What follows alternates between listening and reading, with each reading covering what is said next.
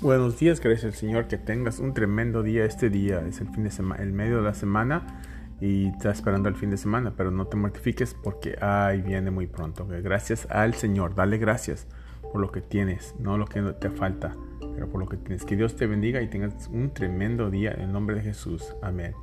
El verso de hoy es 2 Timoteo 1.7, dice, porque Dios nos no nos ha dado el espíritu de temor y de timidez y, temor y, miedo, pero de poder, amor y una amante sanada, una disciplina, una vida disciplina.